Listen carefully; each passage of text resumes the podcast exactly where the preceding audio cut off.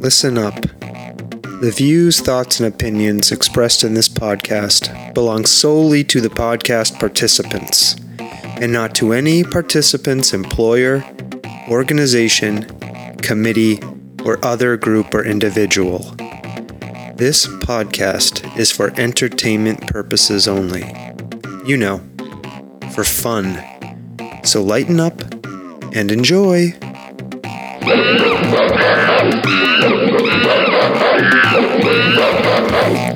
Oh, stomping Jen. You're like fumbling with buttons over the there. The apes, the apes are calling. No. No. It's time for us to talk. Not only to each other, but to an really amazing guest that I am looking forward to talking to immensely. That guest is Monica Borgatti, who is a artist, who is a professional, a community leader, and just an all-around cool person who has a lot of really interesting and cool things to talk to us about. So, awesome. yeah, I am really looking forward to this conversation. Are you ready, Stomping I'm Jen? Ready. Are you sure? I am. All right, let's go.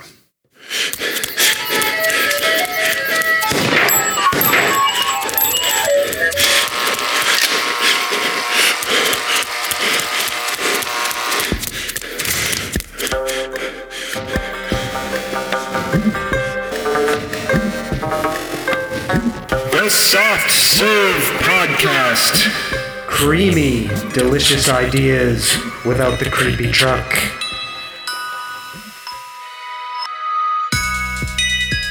Oh, Stomping Jen. I love that bass when that drops. I have to say, I do like this music a lot more Yeah, than the Yeah. old music. it's so chimey and cheerful. Mm-hmm. Oh, gosh, I do love it.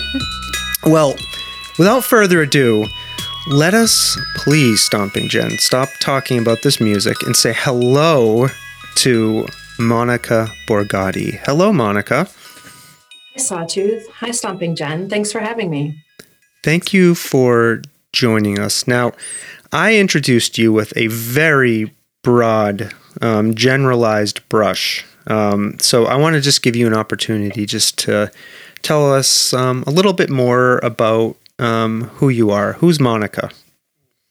I'm Monica Borgatti. I use she, her pronouns. I grew up in Western Massachusetts. I've been here most of my life, traveled a little bit. Um, I think you described me well broadly. To that list, I guess I'd add, um, given some of the things we're going to talk about today, I'll also add that I'm a bereaved mother. Um, yeah, community leader, professional, artists of all sorts of crafty things. Um, what else do you want to know? I like to bake and cook and can things and ride my motorcycle. Yeah, and I and I definitely have questions um, for you about some of those things. Um, I'm really interested. Where in Western Massachusetts did you grow up? I grew up in Agawam, Massachusetts, and I'm very close to there now in West Springfield. hmm Okay, that's um, what is that? That's near Six Flags, right? It, Six Stomping Flags Jen? is in Agawam. Yeah, it used to be Riverside Park. So Yes. that's how you know when people are from there because they still will call it Riverside. Yeah. Yes, I remember. We used to call it Riverside. Riverside. Yes. I saw a concert at Riverside. Yes. Um, did you? I saw Poe Oh, at Riverside. who's Poe? Hello, hello. All right, Hey, Johnny. uh, Stomping right. Jen, you're dating yourself. I Is it am angry, Angry Johnny. That's right. Yeah. Yeah. Yeah. Well, All right. Anyways, thank you for being here. Um, we really appreciate it. Um, and um, one of the things I really wanted to have you on and talk to you about is your involvement in nonprofit organizations. Um, you know, from my perspective, you're a um, a real powerhouse in in that area, and you have a lot of um, high level involvement in some um, very important nonprofit organizations. Um, and one of them um, you mentioned as you were introducing yourself to us, um, you mentioned that you were a bereaved mother. One of those organizations is called Empty Arms Bereavement. um, you're involved with that. And I was wondering if you could tell us about that organization and your involvement in it. Absolutely. Um, Empty Arms Bereavement Support is based in Florence, Massachusetts. And um, the organization offers support groups for um, parents who have lost, um, they've either experienced pregnancy loss or infant loss. And then they also have a core group of volunteers that go into the hospitals up and down the Pioneer Valley to offer peer support to families, um, bedside peer support to families who are just experiencing loss. So, um, I'm their board president right now, and I'm also a peer companion. So I spend a lot of time um, bedside with families experiencing some pretty um, traumatic events. Mm. Yeah. How long has Empty Arms bereavement been around? Ah, I feel like I should know the answer to that question right off the bat, but I'm going to say roughly 12 ish years. Um, the founder and executive director of the organization lost her daughter, I think 12 ish years ago. And um, she, she founded the organization a while after that, I think because she felt so alone in her experience and recognized that there was a need for moms and dads who just experienced this to have somebody to talk to. So it started out pretty casually with her visiting somebody um, in a hospital and it kind of grew from there.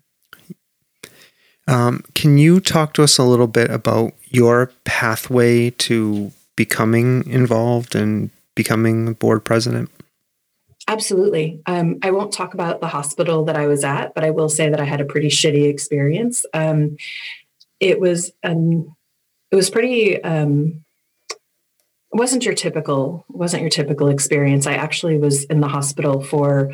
Um, I had a bowel obstruction, and so I was in the hospital for that, and I was there for about three weeks, and I was um, four and a half week, uh, four and a half months, almost five months pregnant at the time, and they held off doing surgery for a long time um, because I was pregnant. They ultimately did surgery, and um, I went septic after the surgery. And when I woke up from anesthesia, I was like, "Is Josie okay?" And um, she was fine. I was still pregnant. Everything was good. But after um, being septic for a few days, I went into labor early. So Josie arrived premature. I was about 23 and a half weeks pregnant, I think, when she was born.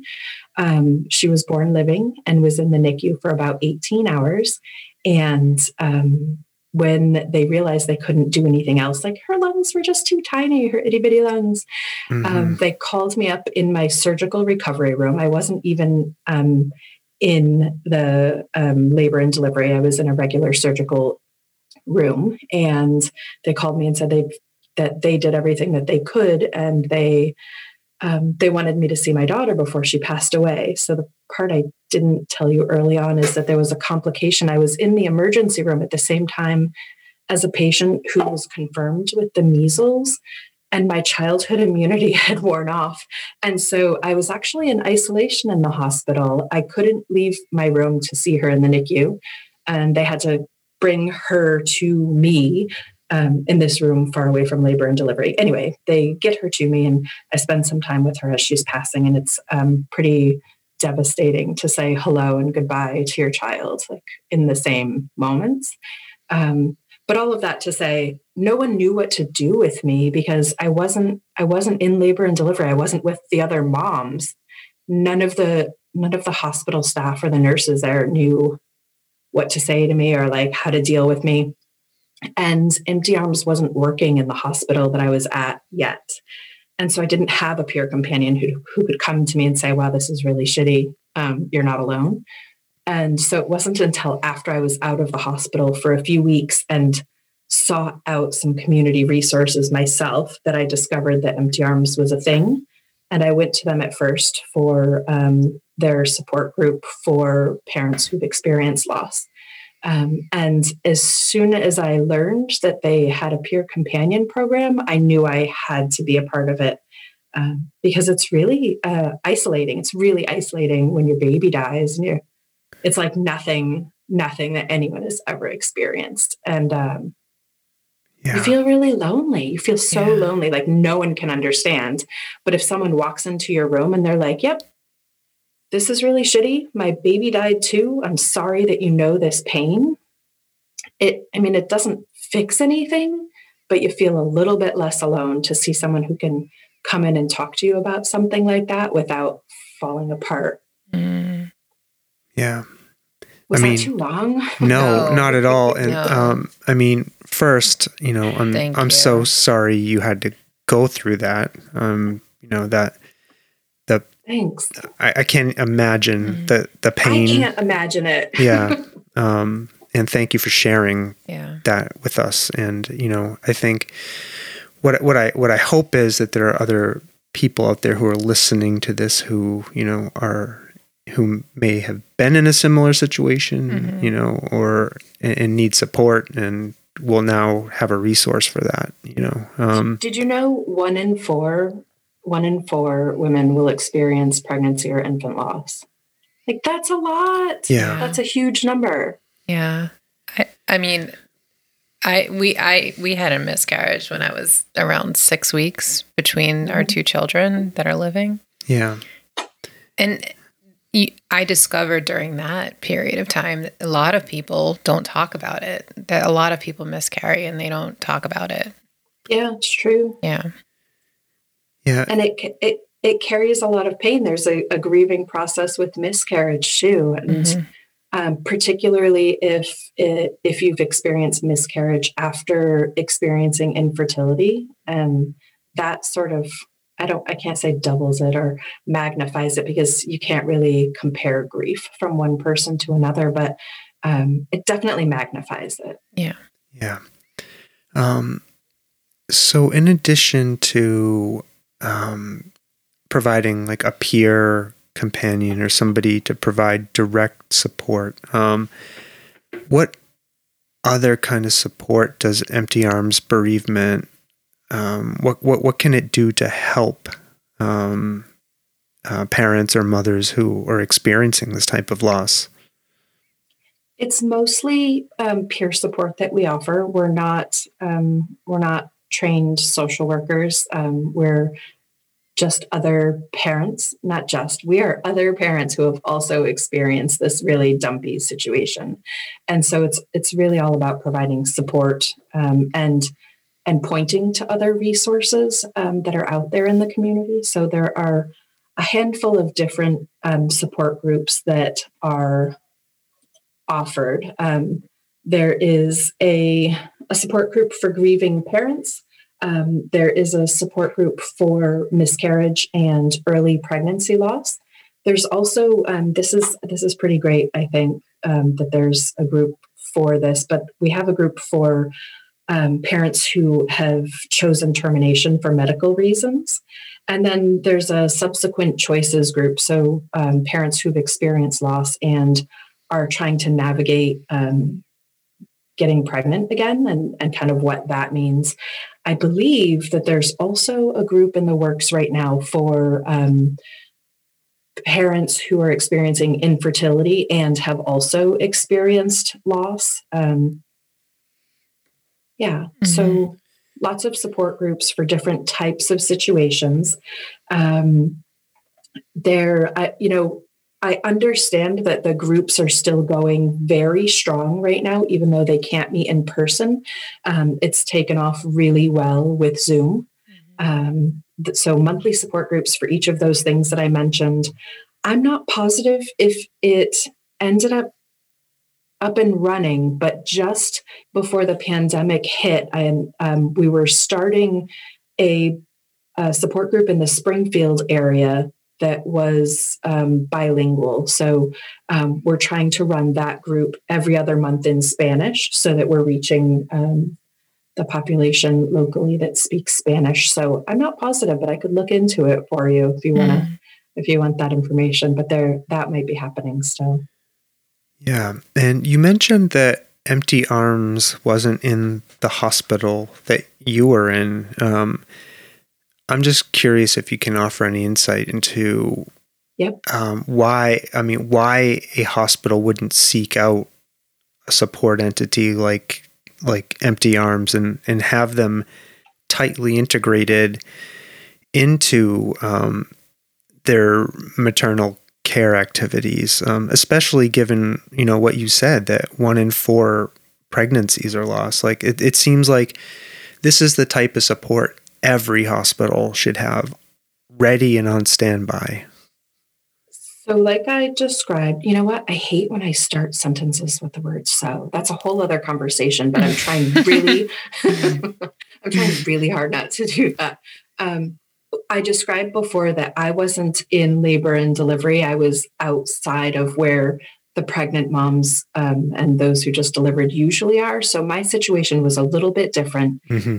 This hospital um, has, for a number of years, had um, like a bereavement committee. So there are some nurses who um, I don't know that they specifically have special training, but they they focus on coming up with plans and ideas for um, working with uh, parents who've experienced loss. So um, that does happen normally to some degree in that hospital. And and at the time it wasn't that they didn't um, want a partnership with empty arms. It was actually that empty arms didn't have enough peer companion volunteers yet. It was still a newer program um, mm-hmm. almost seven years ago when i lost josie. So um, the group was was doing peer companion work but in other in other hospitals in the pioneer valley. So they didn't want to get to this very large hospital until they felt like they had enough peer companions to actually respond to all of the calls when they came in. Mm. They didn't want to have to turn anyone down and say, oh, sorry, we, we just don't have a volunteer who can go see you. Mm-hmm.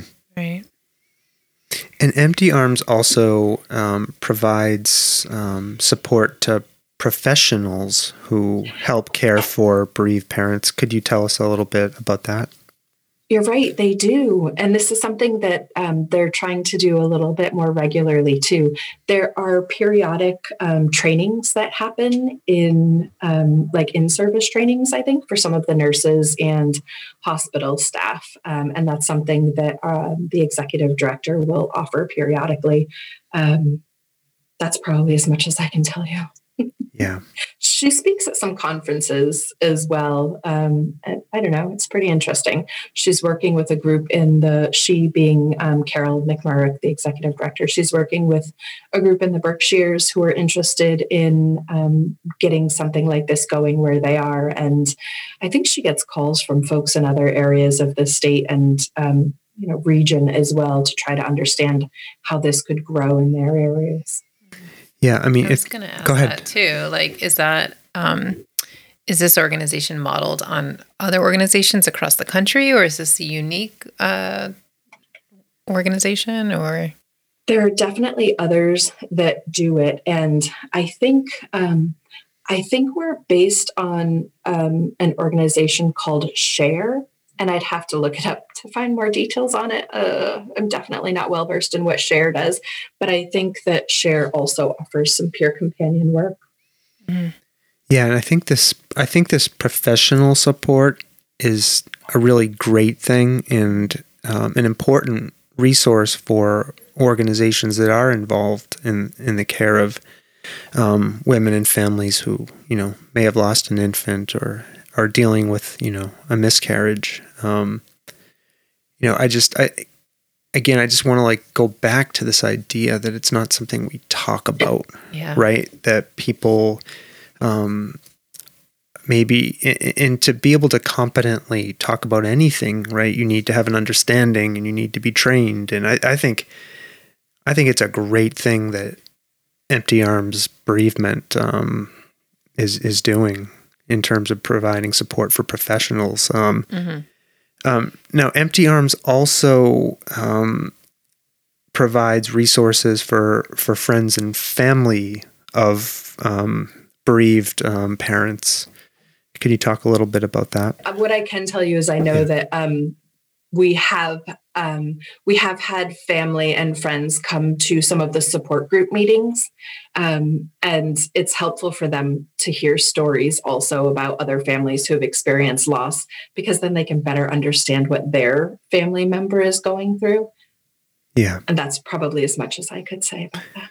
Yeah and um, in in preparing for our conversation i was on the empty arms bereavement website and i was looking and there's there are some really helpful resources up there. For example, um, there are um, there are pages and information on what to say to a bereaved parent, right? Some guidance. So if you, you know, if you're somebody in your own family or mm-hmm. a friend, your you know, circle, yeah. right, has has suffered a loss, it provides some guidance to help you to be able to know what to say to that person. And I think that's really valuable because I think a lot of times um, we don't know what to say. We're not because we don't talk about this, right? Right. right. Mm.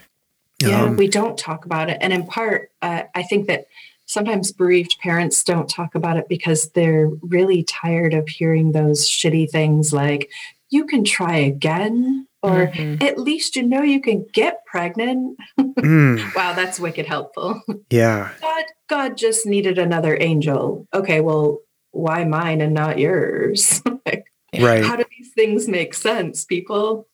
Yeah, and um, like you just said, like really importantly, gives um, some advice on you know think maybe things you shouldn't be saying, um, and I think also um, in terms of trying to provide support, people often want to be able to do something, right? And um, the Empty Arms Bereavement website also provides some guidance on things you can do. Mm-hmm.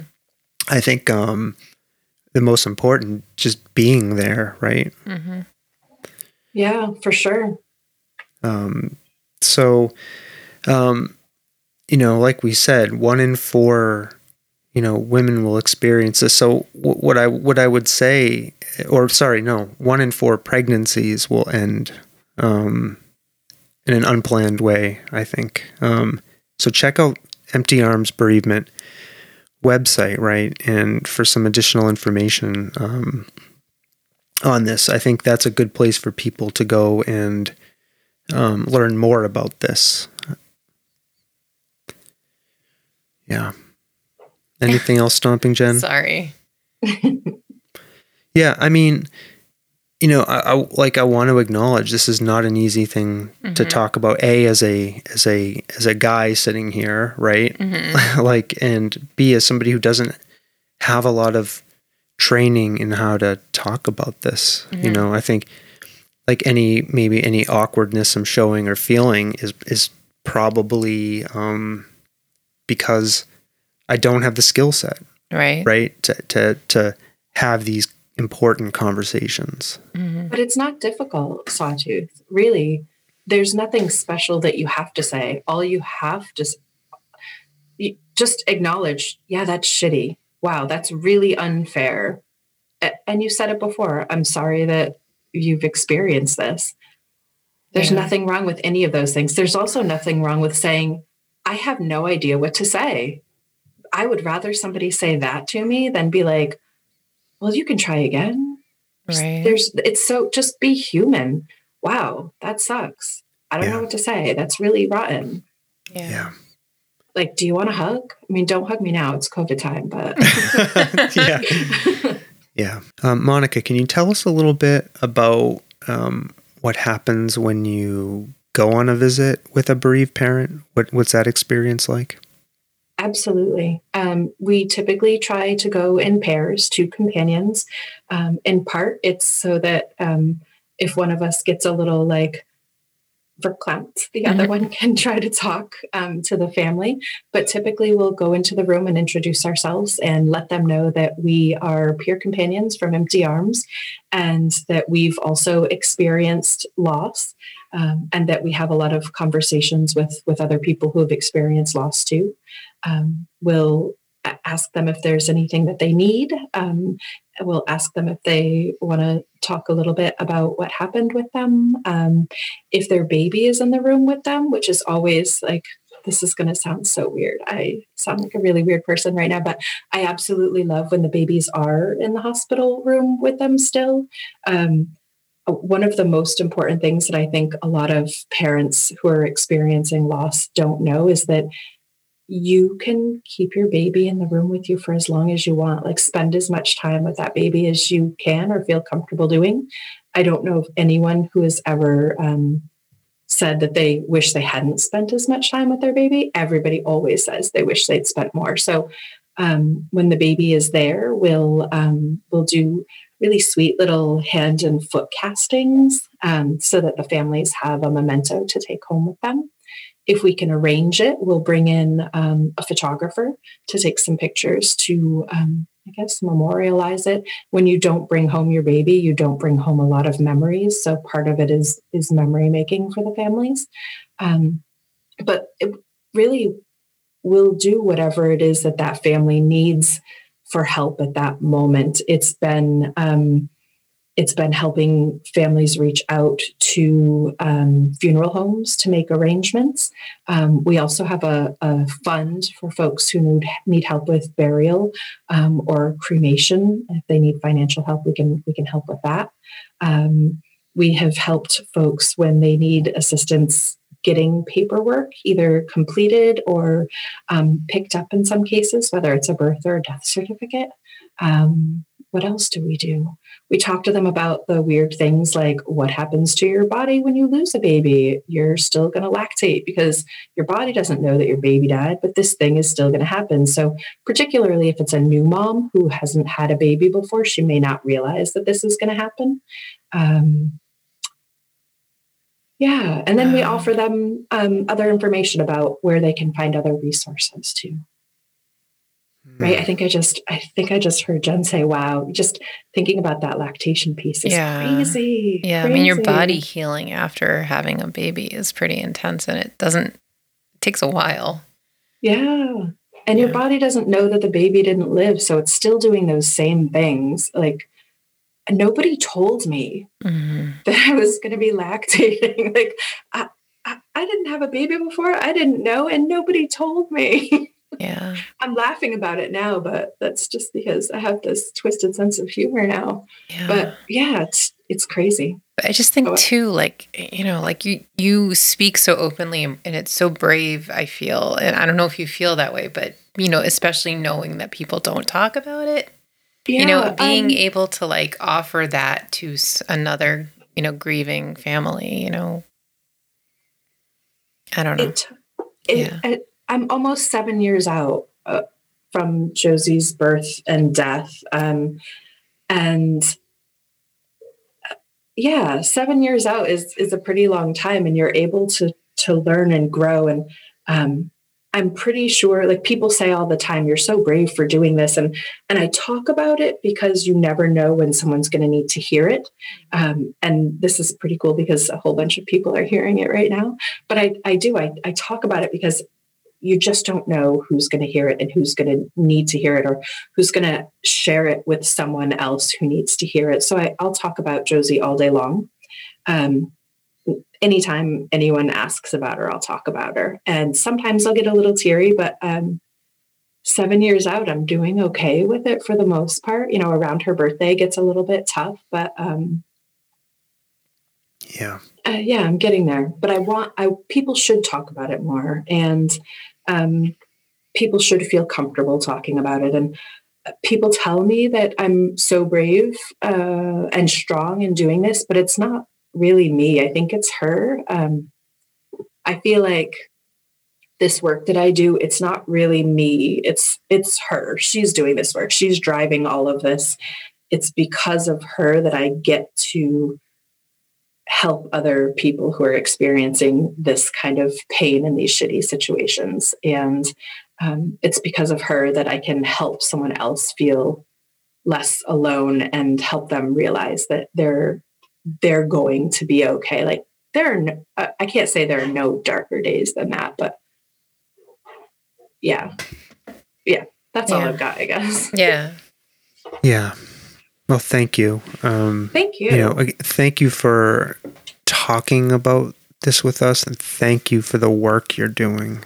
Yeah. You know, I just, I am, I am so in awe of people who can do work like this that helps other people um, in, in potentially such profound ways. So thank you. You're welcome. Yeah. Um, I mean, if you if you're ready, we can talk about um, your other non other nonprofit. Um, But can we say happy birthday to Josie first? absolutely. Yep. Um, happy birthday. happy birthday, Josie! And this this episode will be coming out on her birthday. Yay, so- happy birthday. Happy Um, birthday. happy birthday, Thank you. and that is April fourteenth. Thank you. Yeah. So- yeah, I'd be happy to talk about my other nonprofit work. Okay, great. Um, so um, you also work with the Women's Fund. Can you tell us a little bit about what that is? I do, yeah. And actually, this is um, it's a good transition. People um, often ask about why I do the work that I do with the Women's Fund or why I work for a Women's Fund, and my answer is always that I want to make the world a better place for all of our daughters. Um, so, good transition there. Um, I am the Chief Operating Officer for the Women's Fund of Western Massachusetts. I started with the Women's Fund as um, a volunteer, like I don't know, ten ish years ago, and I did all sorts of um, all sorts of things like stuffing envelopes and serving on golf tournament committees, and um, I was on their grant review committee for a while, and um, I did a number of other nonprofit jobs, and then four years ago, I was hired as um, the Women's Fund director of philanthropy. So I did fundraising for them for a couple of years. And the last few years, my work has really focused on um, administration and finance and overseeing program stuff and um, HR and all things except fundraising, if I can help it. And um, the Women's Fund, what what does it do as an organization? What what is it hoping to accomplish? what are we hoping to accomplish? Um, really, I guess gender equity. We we we really want to make the world a better place for women and girls in Western Massachusetts and hopefully beyond. So our work really focuses on um, creating access and opportunities for women. Sometimes that's through programs that we're putting on ourselves around um, leadership for women and girls, and sometimes that's by making grants to other organizations in the community that work with women and girls. Yeah, I want to talk a little bit about the leadership development part of that because I think leadership development is really important. Oh yeah. Do you? Stomping Jen. Do you? Um, yes. um, some some That's how people. we know each I other. know. Yes, I was going to say. Um, here comes the big reveal. Um, um, Monica and I went through a Western Massachusetts-based leadership um, program called um, Leadership Pioneer Valley. We we were in the same class together. That's right. Um, We were. Didn't you have a connection as well? Uh, I was Were a you coaching? coach. I was a coach in your class, but I went through the Okay. program the year prior. Right. That's right. Right. Okay. Right. You were a coach. Sawtooth. Sawtooth. Yes. Did you did you coach any teams? I did. Um, I was a coach the year. oh wait, were we after. a coach the same year? I think we were. I think you. I think. So, I think they brought you in to help uh, potentially repair some bad coaching that had gone on, if I'm remembering correctly. I coached two years, and I think the first year um, I was not repairing. The second year I was. Okay, yeah. Yeah. So, um, and which speaks to your your um, qualities as a as a leader, I think. Yes. That you're the person they brought in to repair the bad coaching. It wasn't Um, your bad coaching, was it? No, I hope No. not. No. But um, so leadership development. Yes. Um, so I, I think it's important, right? Um, just based on my own experience, there, I learned a lot about leadership going through a program, and I wanted just to ask a little bit about kind of the um, the leadership development that the Women's Fund focuses on. Um, can you talk any more about that, and if there are um, specific? Um, Like differences between a generic one? Is that what you're trying to say? yeah, I or guess so. Yeah. Yeah. Uh, uh, differences between like a co-ed leadership program versus one that's built for women. Yes. yeah, You know, I think that the I think that the biggest difference honestly is sort of the the sisterhood that comes out of it. And I know women who have gone through both um, Leadership Pioneer Valley and the Leadership Institute for Political and Public Impact that the Women's Fund used to run. Mm-hmm. Um, and what I've heard from participants who've done both is um, that the like one of the biggest differences for them was really the the sisterhood, the yeah, just the mm-hmm. sisterhood of the cohort model and what it was like learning and growing in a room full of just women. And I wonder if this, like, does that happen in a room full of just men? Do they feel the same sort of brotherhood, I wonder? Or, I, I mean, I just don't know. Do you? It, it's an interesting question. Um, so I think I've probably talked about this before in our, you know, more than 100 episodes now. Yeah. I don't really like men or the brotherhood of man.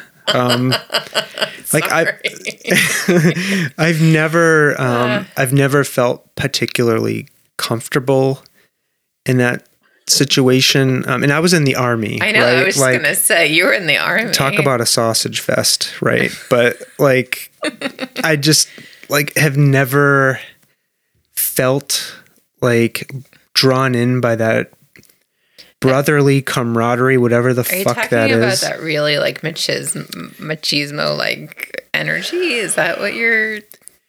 Just the like we're all bros. Like a... I want to be with the guys. Like I've never ever felt a desire for that in my life, mm-hmm. and it's nothing I connect to, and I want to run away from it. Actually, when I'm mm-hmm. in those scenarios, um, um, so I'm not trying to be cute. Like that is literally how I feel. So I can't answer the question. Yeah. Like, um, so it either doesn't happen or I've asked the wrong person. Probably the latter, I think. Sorry, I didn't mean to turn this interview around. no, it's okay. It's totally okay. Yeah. Um, but well, what, what, I, yeah, what, but what I can, what I'll just say real quickly, what I can yeah. observe, um, is that I can totally understand how what I've observed in those all male environments would not be particularly um, like a welcoming environment for women. I went through an MBA program that was sort of like a bro fest. yeah. Even though there were women. I don't know. Yeah. Um, I get what you're saying though, Monica. Like I, I feel like that's the piece though, um, for an all women's program that it's that network mm-hmm. and and being able to to have a stronger network with some good connections in the community and the support that comes out of it not just friendships but um like professional support there are women who decided to run for office after going through that program and and they turned to their sisters from the program to um, to help them with their campaigns or to give them advice on campaigns for others who have done it before. Um, but I, I referenced, I feel like I should back up a little bit. I referenced the Leadership Institute for Political and Public Impact. And I should say that um, we've put a pin in that program for now. Um, the Women's Fund ran the program for 10 ish years and um, uh, probably, I don't know,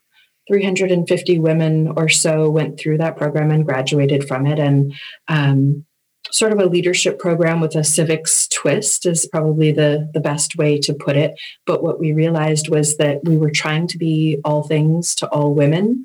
And um, as the program progressed in years, um, we noticed or we we learned that some women were going through the program because they really wanted that personal and professional development piece.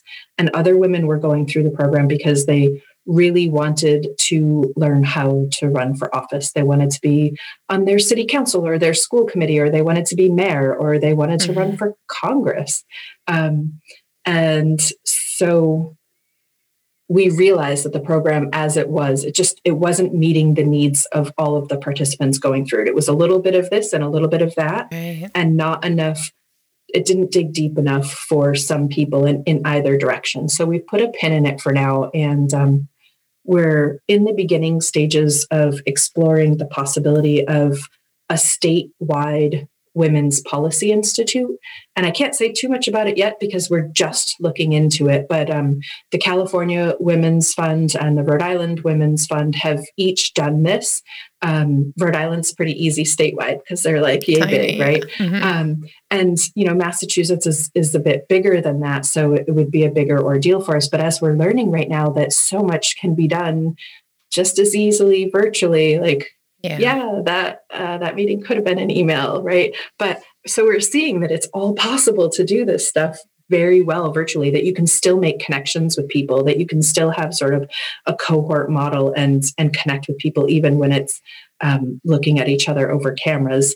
Um, but our CEO at the Women's Fund, um, she and I have been meeting for several months. Oh gosh, I guess our first meetings happened before before the pandemic. It's so weird how time has worked, Yeah. right? Mhm. Yeah. So it's been over a year that we've been meeting with representatives from the other women's funds across the country. And this is one of the topics that has come up as a potential um, collaborative project for us.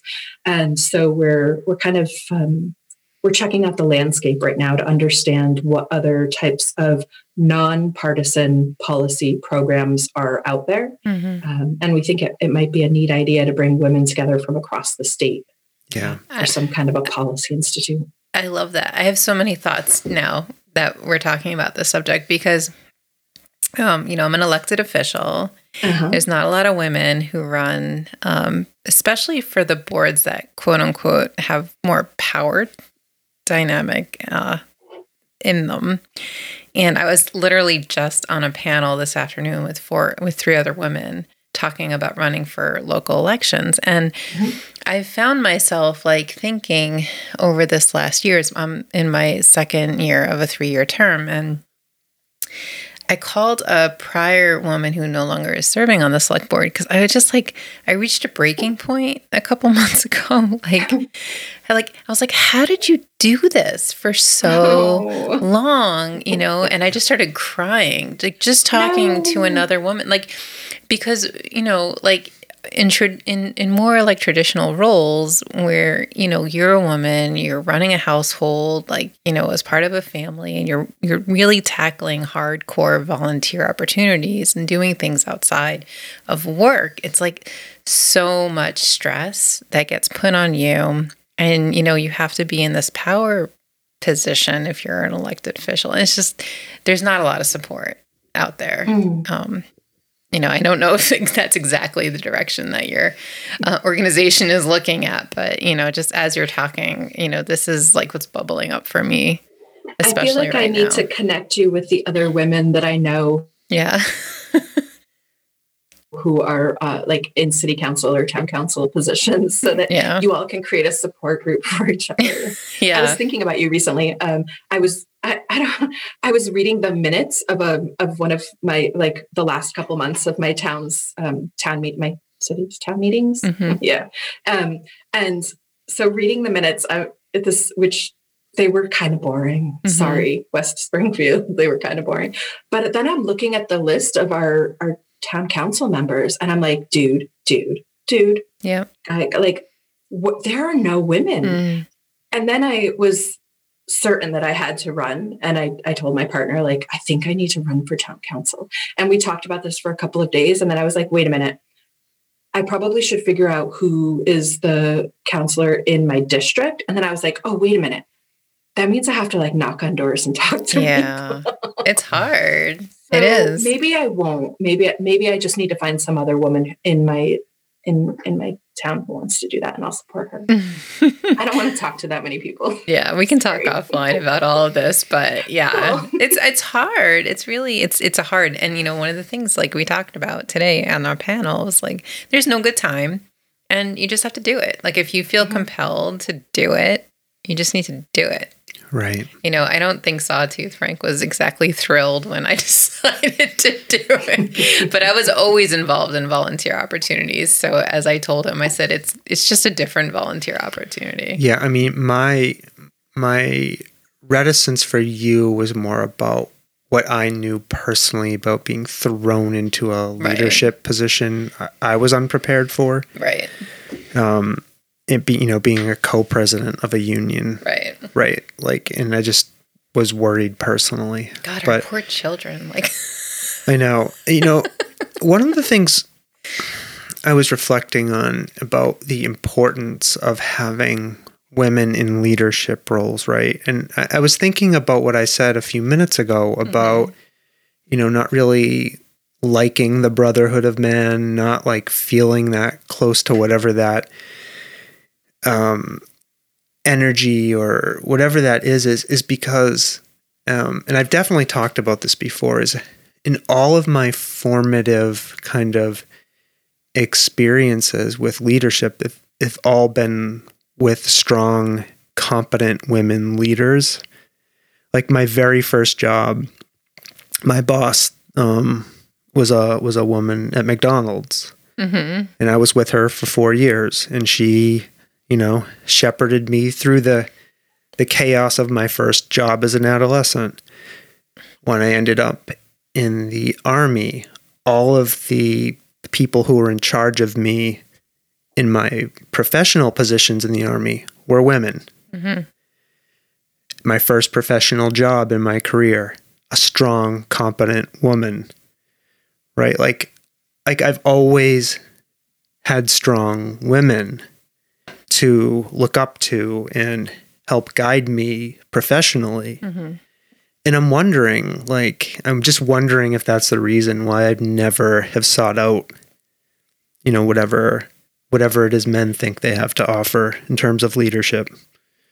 Maybe. I don't know. Just interesting hypothesis. Yeah, I don't know. I'm just I think maybe I just got really lucky, yeah. you know. Um Yeah. What do you think, Stomping Jen? I love it. I could say more, but I won't. What do you mean? Say more. Say more, please. Say more. no, I'm just saying. Oh, okay. I'm Um, just saying. All right. Um, so, um, can people get involved in supporting the Women's Fund?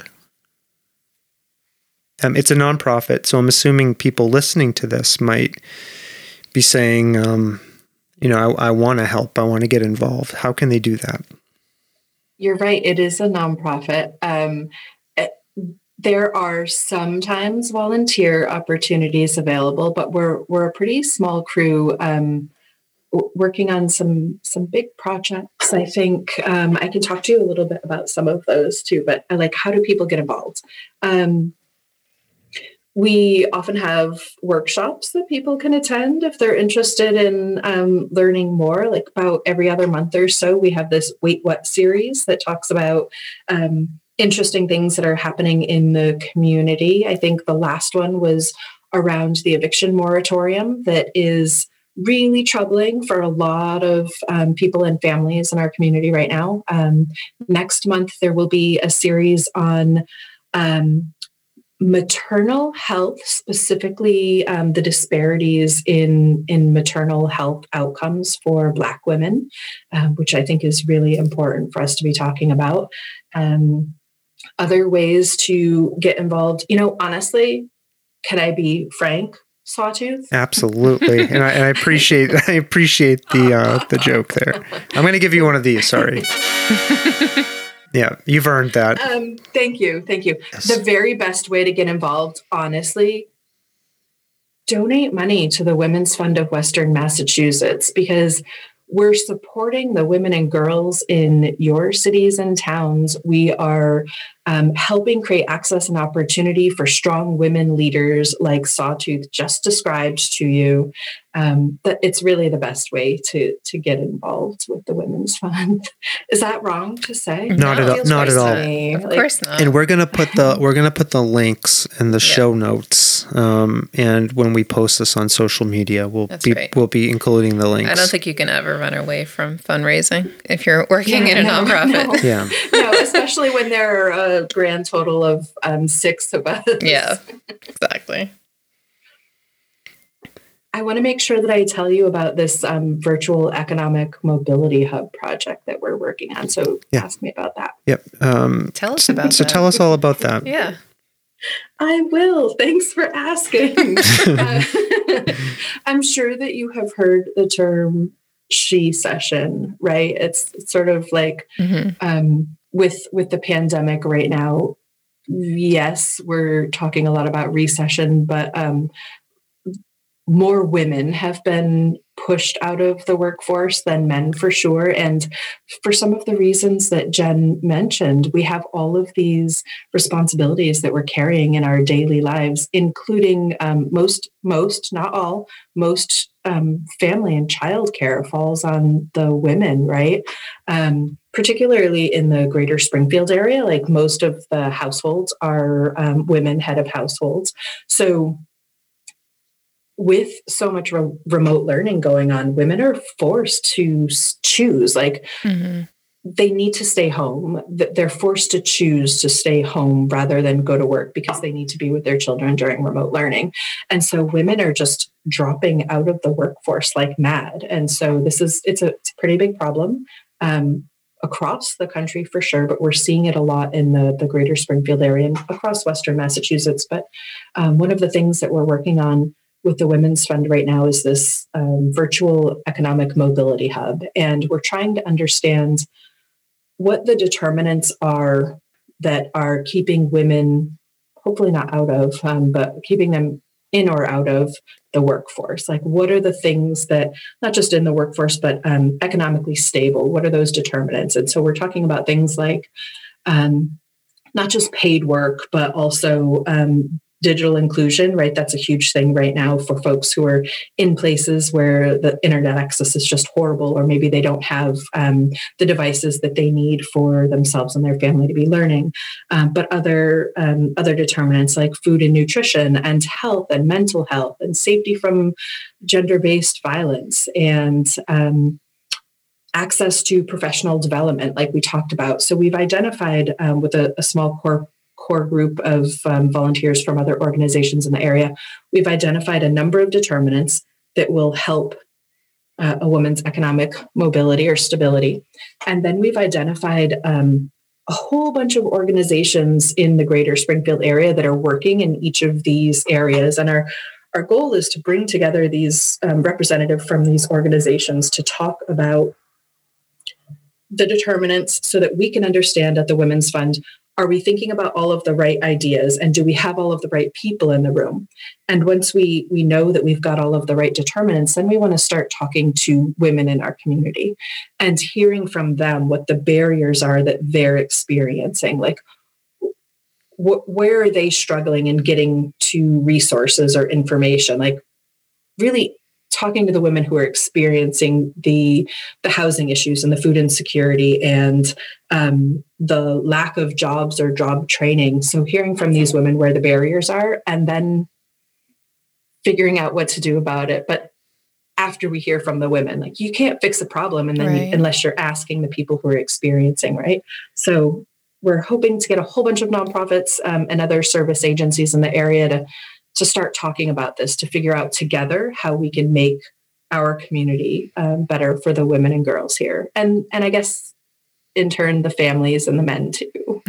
When you, when you go out to talk to women about um, try to understand what these needs are do, are, are they surprised ever that there's a group an organization like yours that is out there and exists like with its one of its sole purposes to to help them in advance. Um, advance the causes of, of women? We don't go out and do the interviewing ourselves. We work with other organizations in the community. So the, the Women's Fund isn't a direct service provider. We typically don't work with um, clients or individuals directly. We're usually supporting other organizations in the community that are because we can't be experts in all of the things. Um, so we try to work with the organizations who are the experts. Um, and then typically um, through some grant funding that we'll be able to give them, um, they will have folks from their teams go out into the community to talk with people directly. Mm. I love that model. It's great, right? Collaborative. Yeah, yeah, yeah. and and really, um, we're we're thinking also about kind of having women who are experiencing some of these difficulties be a part of the conversations it's sort of that peer model right you you typically will respond to and, and open up better to people who have experienced the same lived experiences as you. Mm-hmm. Oh, full circle. We're just bringing it back to this peer companion thing. That's right. Mhm. That's right. Yeah, I learned a new term, shecession. You didn't heard that. I've that. never heard that. Mm. That's a big deal. But what I will tell you is in my union work, Yes. I can 100% testify to the disproportionate effect on working women. Yeah. Well, there Yeah. was like a study, like the amount, the unemployment dropped by the number. It was like, what what was the number? I remember there was some statistic recently that came out, and it was like the number of jobs lost were all like women held jobs or something. Yeah, it's huge. Yeah. I don't know what the number is, but it's disproportionate for sure. Yeah. Yeah. and just talking to like my friends, you know, there, it's like the strain and the stress and the, Even even the women who are able to stay home and work Mhm. remotely, man, that shit's hard too. Yeah. Just uh, not all jobs will offer the flexibility right. to to parent and work at the same time. Yeah, that's true. Um, and it, I, I can understand it somewhat, but I, I don't know. It's hard. yeah. It's really hard. yeah. And that's that's coming from a place of privilege to be able to Mhm. stay home and work remotely and also parent. That's not something that most people have, really. Thousand percent. Yeah. It's true. Crazy. It is. Yeah. It's very true. Um, what does it mean to be a feminist in 2021? Because I, I think you, I, I do think you identify as somebody who's a, a feminist. So I'm curious what that means to us now in 2021. It's interesting. Um, when I was growing up, I never ever would have called myself a feminist. Like that was a somehow it felt like a dirty word. Like you just didn't want to. Ew, no, you don't want to be associated with that. and then as I grew up and started to understand what it was about, I definitely started to identify with just really. I mean, this sounds silly, but to me, it's like caring about women and girls and our future and and our present and just wanting to make things as best as as as best as possible for other women in the world like equity equality whatever but but i guess i'm struggling a little bit right now because i'm thinking about the word feminism and the word feminist and thinking that um it's that's probably not the best word anymore either. There are a lot of women who now aren't cool with that because of what white women have done to feminism. Um, and now i'm afraid you're going to ask me to talk more about that. And i always struggle when when the conversations sort of turn to race and racism and, and white supremacy. And i do a lot of personal reading around um, anti-racist works. Um, so i'm still learning and growing but um, Yeah. I- yeah feminism is hard because it's hard to be truly intersectional about it all. Um, or or maybe it's easy and i just haven't learned it yet but i'm still working on it. So what does it mean to me? Uh, you know i i don't mean to be cliche but i've seen like you're you're only as strong as the woman next to you uh, it's really about making sure that all of our voices are heard um, and sometimes that means stepping back so that others can step forward and, and you maybe need to give them a boost in doing that um, Yeah. i don't know i hope it doesn't sound too hokey Didn't sound I don't hokey think to it me. sounds hokey. Yeah. hokey Um, kind of thinking at that 20,000 foot level about this nonprofit work that you do. I mean, what, Mm. what ultimate, what, what draws you to it? It's service work, right? I mean, it's yeah it's, helping other people. it is it's helping other people it's making and and not even helping other people. It's making the world a, a better place. God i do sound so hokey. Um it's true though. I guess i i have a voice and i'm i'm usually not afraid to speak up and not everyone not everyone has a voice or has a platform where they can use their voice, I guess. Um, my favorite part of the work that I'm doing right now is around grant making in the community. Um, but like, do you know the term participatory grant making? Either of you? I've heard it. I don't, I don't know, know much about yeah, it. Yeah. I don't know it. It's really about um, giving the power of grant making decisions to people who are the closest to the issue at hand. So the last um, last year and again this year, the Women's Fund was um, we received money from the Fund for the Me Too movement and allies, and um, the goal of us getting that money um, was to get it out into the Western Massachusetts community, um, and we sought out a group of women who were survivors of domestic or sexual um, sexual violence, and they read all of the grant applications and they worked together to do some um, consensus decision making around which applications would get funded. So uh, that's just really cool to me that they they understand best what the needs of survivors are. So they're the experts in that topic. Um, more than some other people might be. So, really understanding the need and, and letting them make the decisions around where that grant money is going. Or um, we fund through a community partner this Young Women's Initiative, and it's specifically for uh, girls and young women in Springfield with a focus on um, Black and Brown girls. And they also do some grant making. And it's really, really cool because we listen to them to hear what they're seeing as barriers in the community and then they do some research around the organizations that are like working in those issue areas.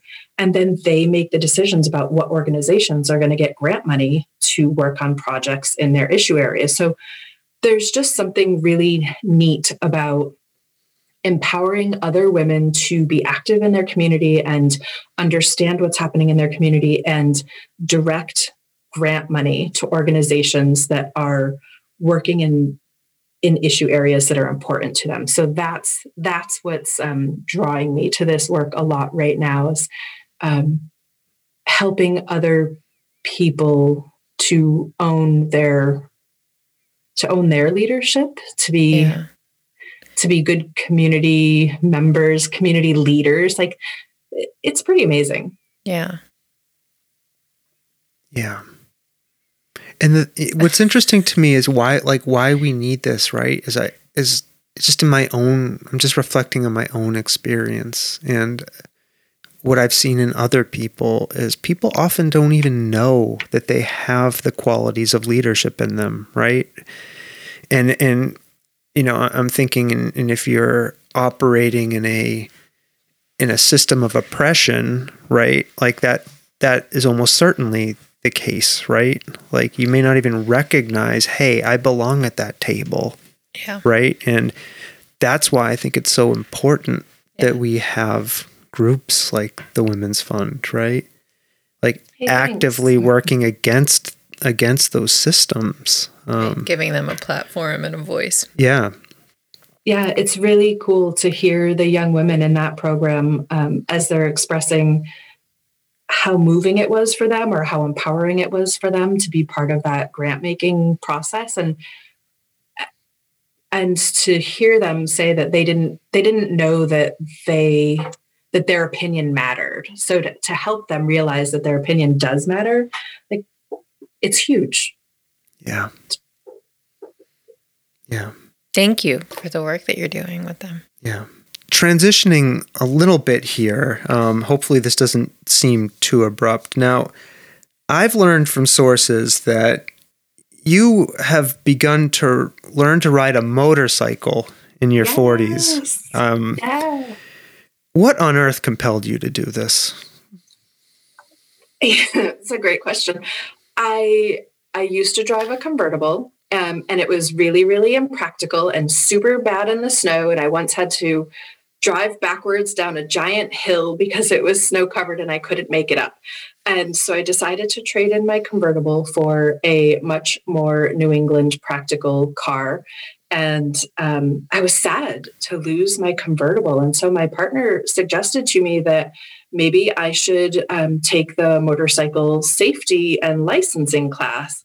And I thought, mm, I don't know if I really want to, like, I don't know if I'm coordinated enough to operate a motorcycle because you're doing different things with each hand and right. each foot. Got to like, shift and brake, yeah, and you got to be like an octopus. And clutch and yeah, for sure. Um, so I was a little bit nervous about it, but I figured the like, like maybe I wouldn't get my license, but at the very least, I would understand better what he's doing when he's riding his motorcycle and I'm on the back as passenger which which always terrifies me by the way don't tell him i said that but it always terrifies me um, so i figured okay i'll take the class whatever um, and i'll tell you uh, when i got on the motorcycle for the first time at this class I, I was straddling the motorcycle and I'm holding onto the hand grips and I'm feeling the weight of the motorcycle. Um, and I, I had a moment of panic where I thought, I could excuse myself right now. I could climb off this motorcycle and say, I'm sorry, I've got to go. And there were nine other people in my class, I think. So I would have just walked by them all and been like, oops, sorry, I'm in the wrong place and just left. I totally could have done that. There was, um, there was maybe half a minute where I was contemplating getting up and leaving, but I'm so glad that I didn't. Um, it turns out I can do different things with both hands and both feet all at the same time. hmm. How did you overcome that moment? I'm curious, where you almost fled. Wait, did I guess sometimes I'm a little bit stubborn too. And so I thought, uh, no, you're here. It's fine. Just do it. You you've done all sorts of things. You can do this. It's fine. I guess I just talked myself back into staying. Like, what's the worst thing that's going to happen? You're going to drop this motorcycle, and they're all going to laugh at you. Mm. Um, I didn't drop the motorcycle, and no one laughed at me. I did. I did cry that weekend. That was really tough. mm. What did you? Why? Why did you cry? Well, actually, to be totally honest, I think I cried because it was Mother's Day weekend. So I'm not sure why I thought it would be okay to even leave the house on Mother's Day weekend. But I mm-hmm. think that was probably where like the biggest emotion was coming from, um, was kind of in my head. But I'm trying to remember. I think I think I was trying to do figure eights during the motorcycle class. They basically have you ride your motorcycle really slow in figure eights in basically what amounts to I think like two parking, four, four parking spaces, maybe. And you've got to do a big figure eight in there, and you're not supposed to put your feet down, and you're not supposed to go outside of the lines. And I just couldn't get it. I had never operated a motorcycle before that class, and so it was very, it's very scary. Can you ride a like a regular bicycle? Yeah, but it's so different. It, okay. And I haven't ridden a regular bicycle in um in many years, so it's not even the the keeping the bike up once it's going it's it's up um i guess it's more when when you're slowing down that's when it gets scary have either of you ridden no, no i've I, never even no. been on a motorcycle yeah. ever in my life oh. no me either I, I realized um, we had a couple of pretty warm days recently, and I was able to pull my motorcycle out of the garage and I went for a couple of rides. And I realized that is my um, that's my like my wind therapy. What is the self-care? That's my self-care. To get on the motorcycle it's almost like meditating because you're just paying attention to the road and what's around you like a lot what's around you because nobody else is paying attention so you have to pay attention for them. But it's just you and the bike and what's around you. It's it's just awesome. You don't you're not thinking about other stuff. You're just riding and enjoying what's there. It's it's really great really great self care. Oh, that's cool. I feel like I would be terrified. I would be terrified, but listening to you describe it, that reminds me of yoga. well, I can't lie. Um, every once in a while, I, I have moments where I'm like, oh, fuck, what am I? This could turn out really bad. And then I'm like, well, if it's my time, it's my time. Mm-hmm. Like maybe I'd get hit by a bus if I were crossing the street. Like maybe an yeah. airplane part would fall on my house. I don't know. YOLO. So do you did you come Did you just say YOLO? did you come oh, did you come out of do you come out of the class like all can you just go get a motorcycle and start riding it? Yeah, so it's really interesting with it. Well, it was a weird situation for me because um, I did this um, around this time last year or May last year. Um, so it was a little bit different because I didn't have my permit yet, but I thought that I was going to have time to get my permit before the class started and then the world shut down. And so I didn't get my permit. Um, but I was able to take the class without my permit because of special COVID, mm-hmm. I don't know. Anyway, ex- um, exceptions. So generally, there I go, starting with so again. Generally, when you take the class, um, you have your permit already, you finish the class. If you pass the test at the end, because they teach you how to do these things, and then the last thing that you do is take the the riding test. So if you pass the test, they submit your paperwork, and basically your permit turns into a license overnight. Uh, but the world was all closed up. I took the the class and the test in May last year, and I had to wait for the registry to open for permits again. When it finally opened for permits, it was probably the first week of June last year that I that I went and got my permit that transitioned into a license. But as I was standing in line, it was me and a whole bunch of 16 year olds so excited to get their driving permit. And i think i was i was definitely just as excited as them because i had a bike already. I, I bought a bike and it was sitting in my garage. It already had its plates on it. It was registered. And i was just waiting to get mm. my permit so that i could actually ride it. So generally yes once you finish the class you can just start riding it. You can ride on a permit like mm-hmm. year after year after year i think if you just keep um, renewing it. What kind of motorcycle do you have Right now, I have a Yamaha V Star. It's a 650, and that's my second motorcycle. Last year, um, I started on a Honda Rebel, a little 250, and it was perfect, mm-hmm. um, just the right size for me. But I found very quickly that, um, I mean, you're not really, you shouldn't really try to keep up with other people when you're new riding. You should ride your own ride. And um, but I found that I wasn't able to keep up with my partner in the way that I wanted to, or I felt like I was like holding him up. Um, and so I didn't I didn't get a bigger motorcycle for that for him. It was mm-hmm. really for me because I felt like I would pull open the throttle and I just felt like I wanted more. I wanted to be able to take off a little bit more quickly, or I, I wanted to be able to increase speed going up the hill and around the corner. And I wasn't finding that. And so I, I rode the Rebel for most of the first season. And um, I just felt really comfortable on it. I felt like I'd learned a whole bunch of things and it felt good. Um, and I wanted something that was a little bit bigger that could go a little bit faster um, and kind of pick up speed a little bit quicker. So um, in my first season, I did upgrade to a slightly bigger bike, um, and this one feels perfect for me. Hmm. Is there anything you learned about motorcycle riding or the motorcycle riding culture that surprised you once you've kind of gotten into it? Like as an outsider, you mm. didn't hmm. know? um, I'm laughing at myself because like this isn't about motorcycle culture. Um, but apparently, it took me 40 something years to know that when you pull on the throttle, you pull towards you. You know, when you make that sort of like rum rum yeah. noise and you sort of do the throttle thing with your hand, I always thought that you were pushing it forward. Like I thought that was the rum rum and you yeah. push the throttle.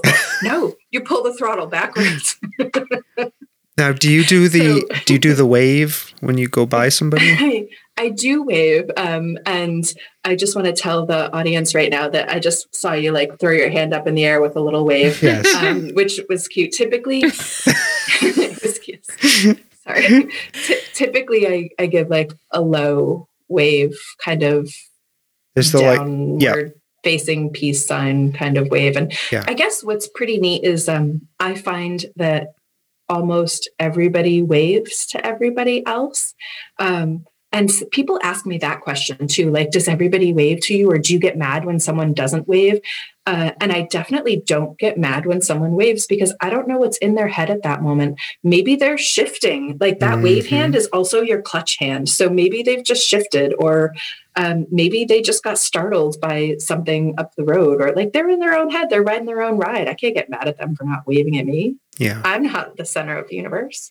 I am, yeah. but I think I would totally be like, hi, like the oh, high wave. So- and not I the low that. wave. Yeah. I do that when I see other chick riders. I'll usually like throw a fist up in the air and I'm like, yeah, lady rider. there aren't a lot of us. It's really exciting when you see others. So this is a great thing. This is a good thing to take up in your 40s. That's what I'm hearing. I think so. Yeah. Yeah. I mean, Hmm. you could take it up sooner if you want, but I would Are say you looking at go- me? yeah, do it. Um, I mean, I know a couple people who have bikes for sale. If Hmm. you know, you want to talk about that.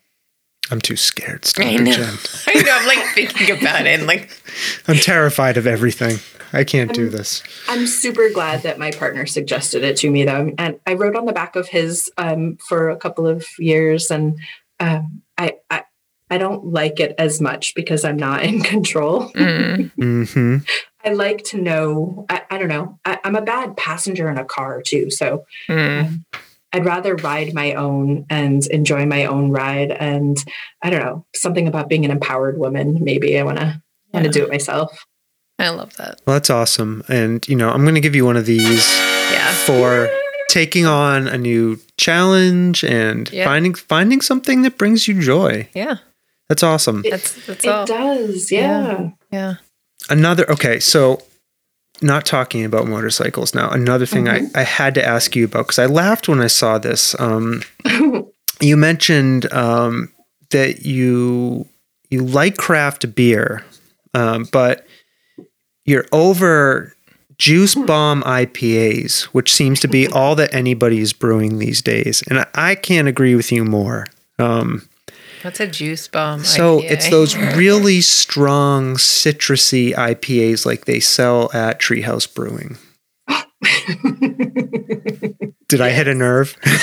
no so over it i mean they do really good stuff and and honestly um my my partner is an electrician and um he does work um locally but will also sometimes um go out on the pike sometimes for other jobs and he was just out that way last week the week before maybe uh, but he sent me a text hey i'm going to be home a little bit late but um it'll be worth it okay and i'm like okay cool the last time he did this he came home with an xbox um, which, but he was like, I'm bringing us something home. And I'm like, ooh, he's bringing us a surprise. What is it?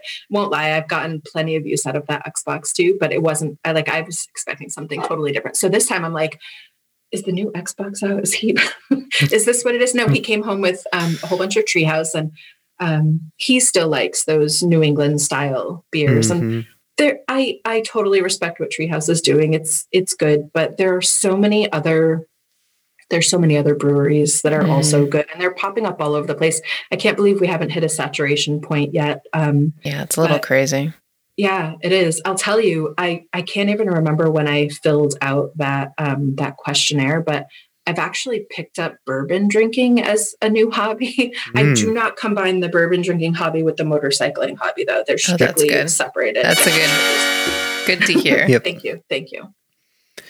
Yeah. Um, so I'll just I'll just work in here. I stopped drinking like over a year ago, but I love bourbon and Mhm. whiskey. And as a new bourbon drinker, um, what do you like about bourbon?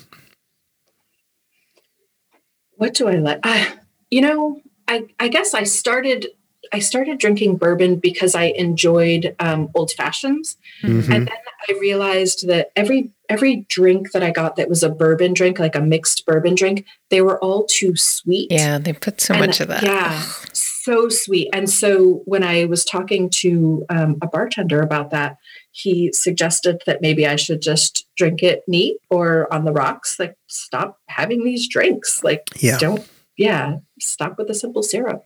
Um, and so I started to explore it. And I guess I like the the complex flavors that are there. I Mhm. like that it has a little bit of bite. I like that it's something that you enjoy slowly. Mhm. Yeah. kind of Yeah. savor it, I guess. I like bourbon. Yeah, I was and trying. scotch and whiskey. Yeah, I mean the. Um, Even though we're not drinking. I know. anymore. I know.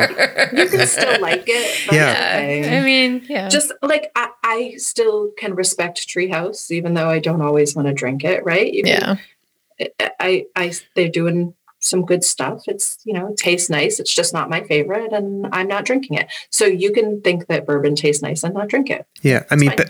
but back to those juice bomb IPAs. Like my problem with them, right, was like it became for me like some of them were like ridiculously strong. Like not you Oh, like would have a beer and you couldn't walk across the room like cuz it's like 10% you know, you have a can of beer and it's like 10% alcohol. Well, definitely that treehouse stuff was yeah, really, it's like really super strong. super super strong. Um and like back like toward I think more towards the end of my last um, um, period of where I was drinking, like I was seeking out beers that like had a lower percentage of alcohol, just so I could like enjoy them more and not be Mhm. like wasted after having one of them. Oh, No, I get it. it Yeah. Like when we could go out and drink, um, definitely the ABV was something that I would watch and and make sure that I was drinking them in the right order. If I was Yeah. going to drink a stronger one, then that would happen first, so that I could feel how it's settling in, and then seek out the the lower ABVs. But I, I don't. I'm not drinking a ton of beer now, but when I am, it's it's probably um, more stouts or um, if it's an IPA, then I want something that's more West Coast. I want that piney, dank flavor. Yeah. I, I want to drink my dank. yeah. There was a beer I was Yeah, I- drinking. The oh, what was the it called? Beer, whatever that It was was. brewed with um, cannabis terpenes, Yeah. right? Oh. So, It was very dank. oh, what the hell was that called? I don't remember because it's Oh. been a very long time. But you had a guest on a, a show not too long. I don't know. I don't. I didn't listen to all the episodes in order, but I did listen to an episode where you had a guest on that was talking about um, a cannabis infused beverage where the effects Yeah. were supposed to come on pretty quickly hmm um, Yep. and then fade away somewhat. Yeah, Oh, that was um That was that was the- Theory Wellness, right, um, yeah, the cannabis dispensary. dispensary in Chicopee, Massachusetts. Now, I checked their website recently to see if they had that product. They didn't, but a dispensary in Northampton called INSA, I N S A, they have it. And and that's not a beer though. No, right? it's a That's- it's a seltzer. Yep, A that seltzer, has okay. five milligrams of THC in it. Oh. Yeah, And so how like how big is the can? it's like those spiked seltzers, like those. So one Um, of those one of those thin cans. Yep. I feel Yeah. like Mhm. I don't want I don't I feel like I can't drink those. They look douchey to me. yeah. Sorry. um, there there is an element. Yeah. Um, yeah, I'd agree with that. yeah. Meanwhile, I'm like, look at my bourbon collection. yeah. That's But do you have a favorite bourbon? um right now, my favorite bourbon right now is called Amador.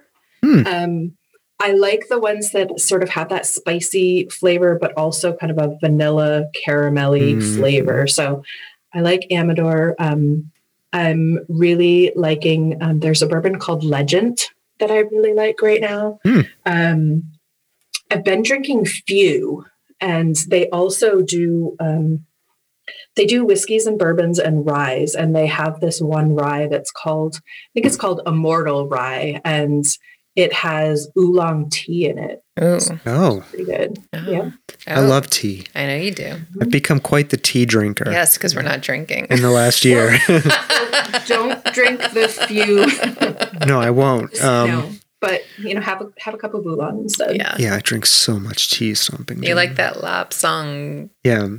What is it? How do Um, you say that? I can't say it. Lapsang Sachang or something like that. It's a, like a really smoky black tea that they It's probably like the bourbon of they tea. yeah they roast over pine needles actually, and it has this like incredibly strong Like, like peaty. peaty profile to it. It's awesome. So our um I think I've only had one scotch recently and I don't know what it was about it, but I I didn't like it. I feel like I licked a band-aid or something. It was the the worst flavor. is very smoky. What does peaty taste like? Mm. Yeah, it um so Like a band-aid? Or is that something else altogether? Um, the really smoky scotches tend to be from the island region of Scotland. They're called Islay scotches. It's like Talisker, um, Oh, Laphroaig, Oh, yeah, the Laphroaig. right? And it's more it's more because they smoke. They literally smoke the peat that they use to brew it.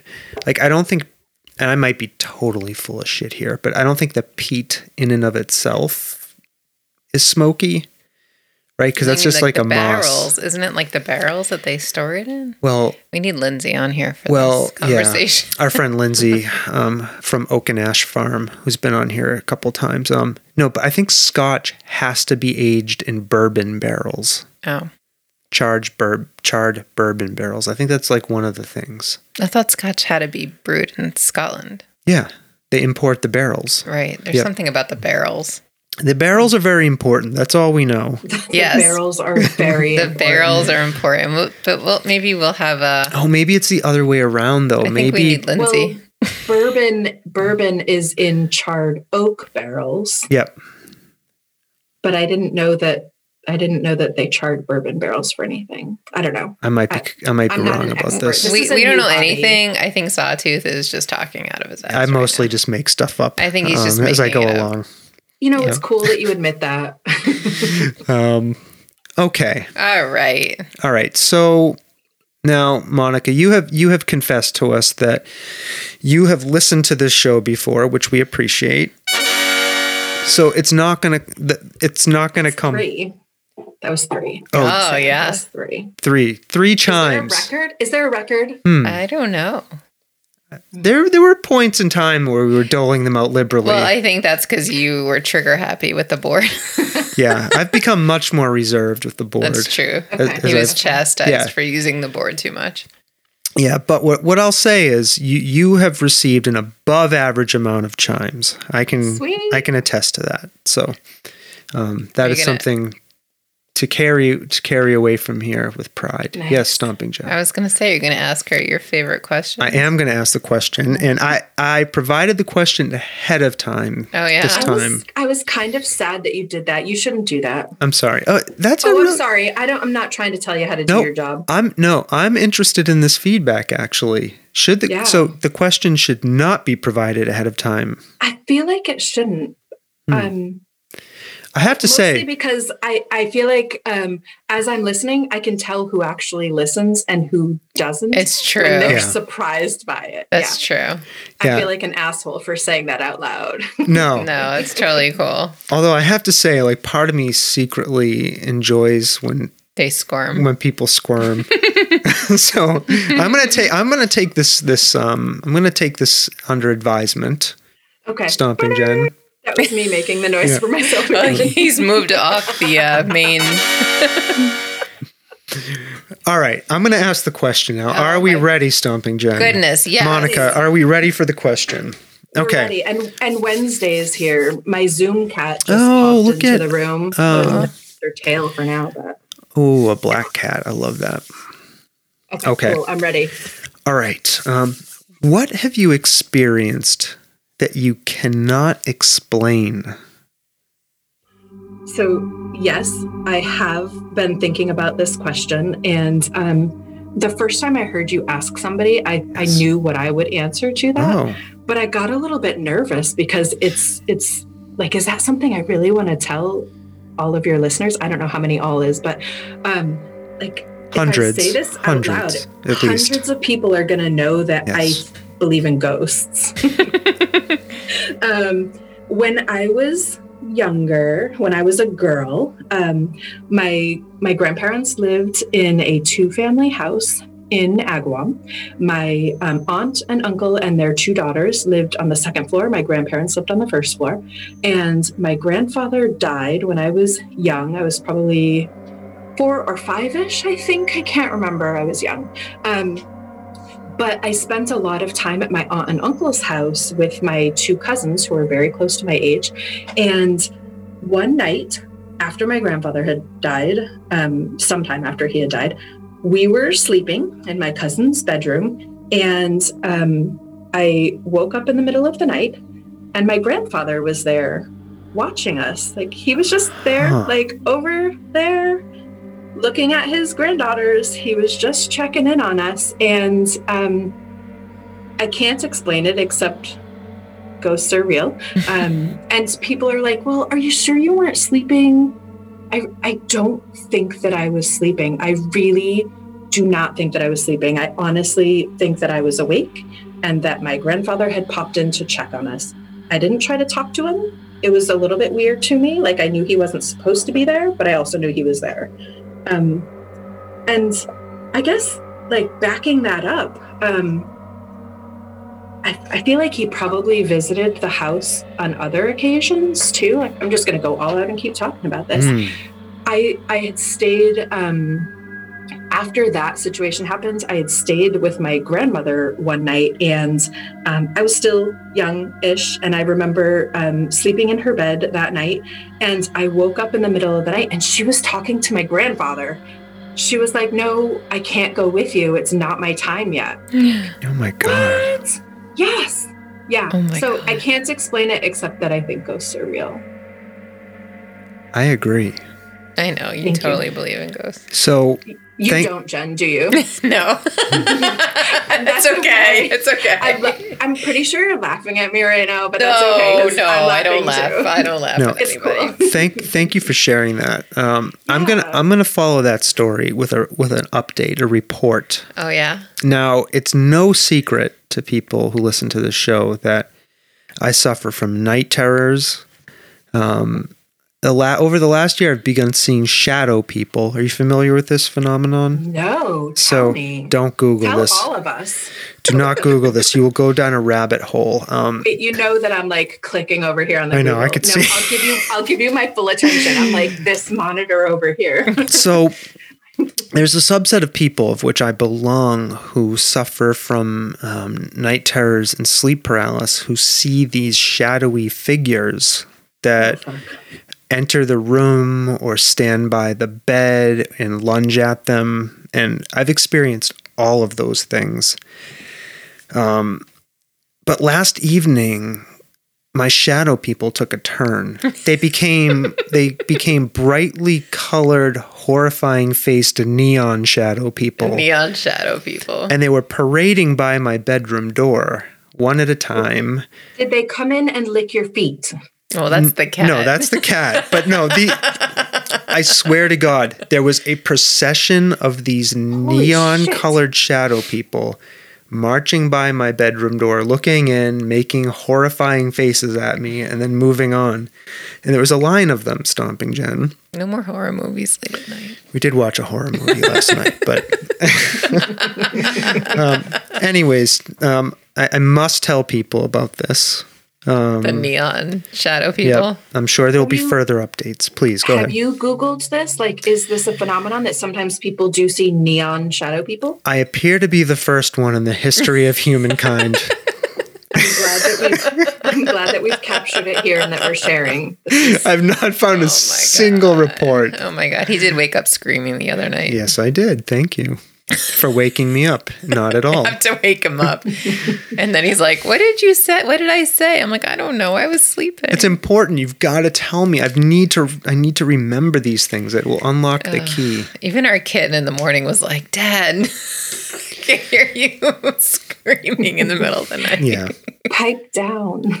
Basically. I'm Yeah. like, shut up. I'm trying to sleep. yeah. But I know he's like actually in like horror. An existential crisis. dread. Thank you. Yes. So night terrors are Yeah. those like really horrible, bad, bad dreams? Yeah, they well, okay. So they can take multiple forms. Um, they can be like just a terrible dream, like Can you um, wake yourself up from that? well, sometimes, right? Um, but when I can't, it's usually because of sleep paralysis, right? And when that happens, like I'm aware I'm having a nightmare. I'm aware I need to wake up, but I can't do it. Like I'm literally paralyzed and the things happening in the dream like are indistinguishable from real life in a way. It's this weird cognitive dissonance. No, that's terrifying to me because when I'm when I'm dreaming and it's a bad dream, I will often recognize that it's a bad dream and I'll I know that I can wake myself up if I like um I'll try to just jerk my body or yell and so I'll often wake up making very strange noises because I'm trying to yell in my dream.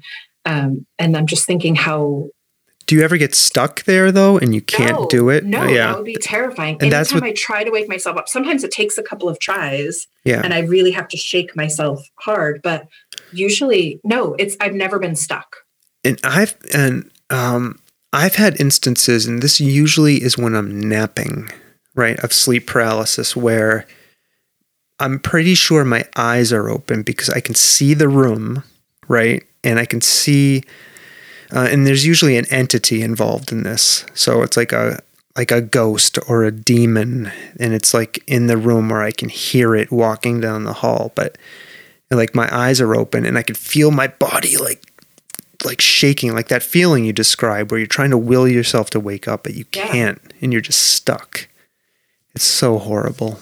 I'm Have you sorry. witnessed this, Jen? Have you come across him napping with his eyes open? No, never. But he also puts a pillow over his head, so Okay. I don't know. I feel Yeah. like if you if you were to come across him sleeping, like napping with his eyes open, you Yeah. should probably just shut him Yeah, Yeah. Or um yeah. or you- tap him, wake him up. Yeah, wake him up yeah. wake me up, please. All right. before you go. before you go. Go. That's right. Oh, All right. goodness. Well, we've covered a lot. Um, We have. Monica Borgatti, thank you. Um, I really appreciate you coming on to talk with us. Um, I think My people are going people are going to get a lot out of this conversation. It was lots of fun. Thank you so much. Yeah. Um, Stomping Jen, Yes. what do we do? How do we wrap this up? Ugh. All right, listeners. Right. You need to say some things to our listeners, Right. please. We love you. Share with a friend. Subscribe. Download. You said those out of order, but that's okay. Okay. How would you like download, subscribe, share with a friend, No, you know what? I think you got it right the first time. wear a Have mask, your mind. Yeah. keep wearing a mask, keep wearing a mask. It's not over. get vaccinated. This pandemic is not over. It's Wear a not yet mask. over. Right. Help somebody get vaccinated if you can. Yep. Be safe. Help make appointments, right? That's right. That's right. Pay it forward. Yep. And to our listeners, I will say now, Oh, you're going to take over. Yep. I will also say how much um, I appreciate you, how much we love you. Right. Thank you for listening. Yes. Thank you Um, please, if you're not already, subscribe, download, Mm-hmm. share with a friend. That's right. Um, and we, why don't, we're going to, you know, we rarely allow such an honor, but we're going to allow it. We are going to allow it this evening. And this Yes. will not be common practice. We're going to allow Monica Borgatti to give the final bye now. But this has to happen in an orderly way, Stomping Okay. Jen. All right. All right. I will go first. Yeah. I will give the first bye now. Okay. You will give the second bye now. Okay. Then Monica will give us the final bye now of this episode. Okay. Okay? Cool. All right. Okay. Are we ready? Mm-hmm. All right. We've checked in with each other. We're all ready? Mm-hmm. Okay. God, suspense. okay. Um, listeners, I will say to you, bye now. Bye now. Bye now.